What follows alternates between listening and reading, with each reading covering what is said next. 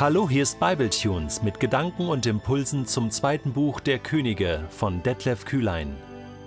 Der heutige Bibletune steht in 2. Könige 22, die Verse 8 bis 20 und wird gelesen aus der Hoffnung für alle.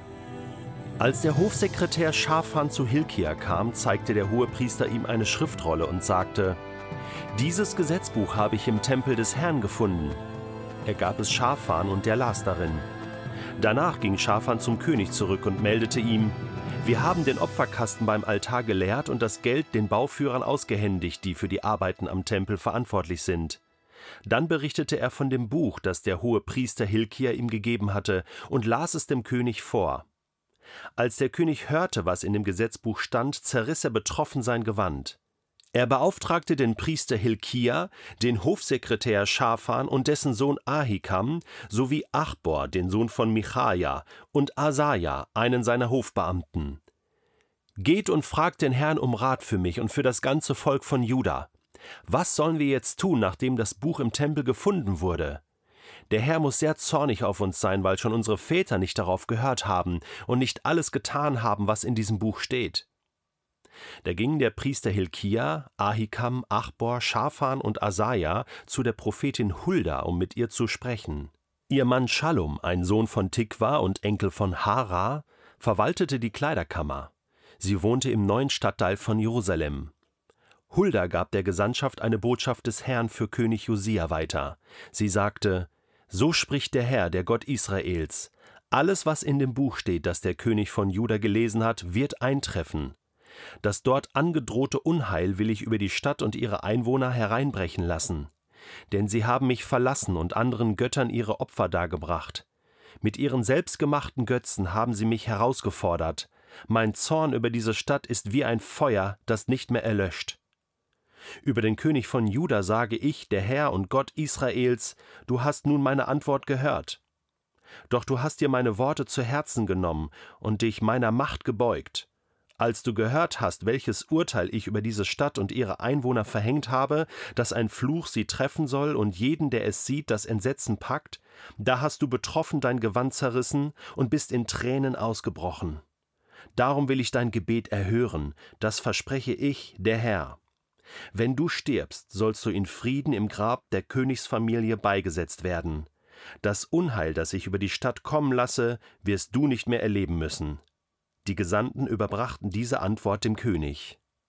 Stell dir vor, es gäbe auf der ganzen Welt keine Bibel mehr. Einfach keine Bibel mehr. Und nach 30, 40 Jahren findet man irgendwo in Deutschland bei Ausgrabungen in einer Kirchenruine tief eingebuddelt in der Erde in einem roten Tuch eine alte Lutherbibel. Man packt sie aus, und man liest sie und man denkt, was für ein Verlust, wie lange haben wir das Wort Gottes nicht mehr gelesen. Und man schaut sich um in der Gesellschaft, wie die Menschen leben, und man schaut in sein eigenes Leben und man lässt das Wort Gottes nochmal neu sprechen. Man war so ausgehungert nach dem Wort Gottes, man hatte vergessen, was darin steht.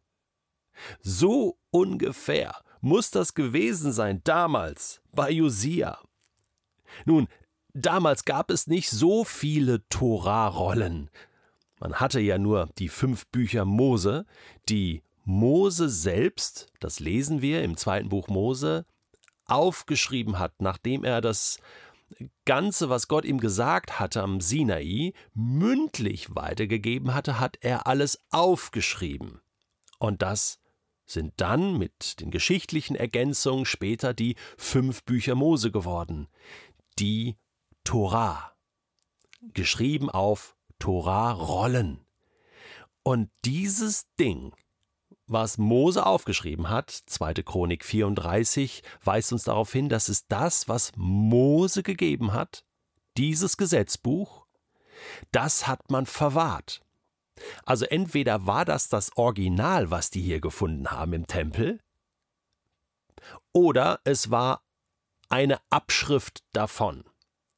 Auf alle Fälle ein ganz altes und vor allen Dingen wichtiges Teil. Es gab nicht viele davon, wahrscheinlich das einzige überhaupt. Wahnsinn, auf denen auch unsere Bibeln heute basieren. Heute gibt es natürlich viel, viel mehr Tora-Rollen in jeder Synagoge und, und man studiert sie und, und wir haben das in unseren Bibeln drin, die ersten fünf Bücher Mose, das ist äh, vom jüdischen Glauben her das Wichtigste überhaupt, die prophetischen Bücher, die kamen ja erst viel später dazu. Man gründete seinen Glauben, alles, was, was wichtig war im, im Glaubensleben, in der Beziehung zu Gott, auf die Tora. Tora heißt so viel wie Lehre oder Weisung. Gemeint ist natürlich Weisung von Gott. Hat mit Gesetz eigentlich gar nicht so viel zu tun. Und das findet man im Tempel. Was für ein Jahrhundertfund. Und man liest es. Und König Josia ist offen dafür und hört sich das Ganze an. Das muss ja wirklich Stunden gegangen sein. Alles wurde vorgelesen und dann seine Reaktion. Ganz stark, oder?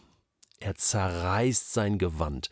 Also Ausdruck von tiefster Betroffenheit. So nach dem Motto, das hab ich ja gar nicht gewusst, was Gott alles sagt, was Gott alles will. Ich ahnte es nur. Wie soll ein Mensch das auch wissen? Wenn es ihm nicht gesagt wird. Josia zerreißt sein Gewand. Ich glaube, fällt zu Boden. Ich denke, dass er gebetet hat. Auf alle Fälle schickt er dann die Leute los, die dann fragen sollen, was möchte Gott von uns?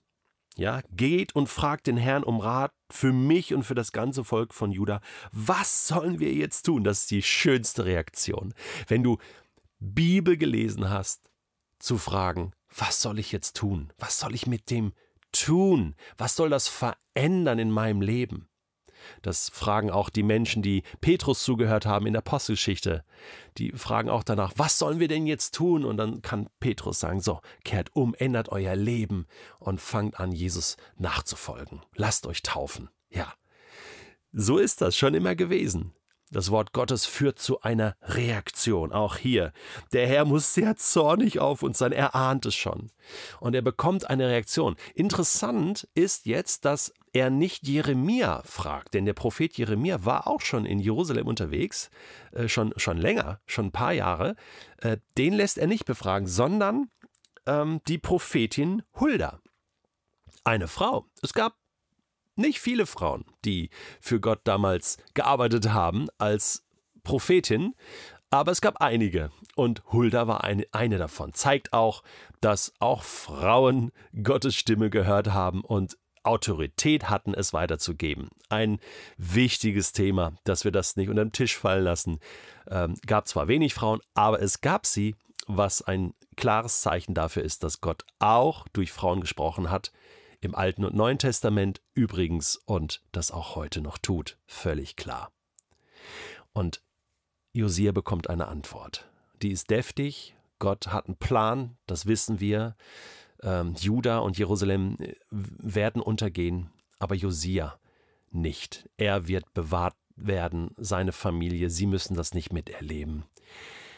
Ganz stark diese Reaktion hier von Josia. Und was kann ich heute mitnehmen? Ich bin so gesegnet, weil ich eine Bibel habe. Und du bist natürlich gesegnet, wenn du eine Bibel hast, aber erst, wenn du sie aufschlägst und liest und dann anwendest auf dein Leben. Und am besten immer fragst, Herr, was soll ich jetzt tun?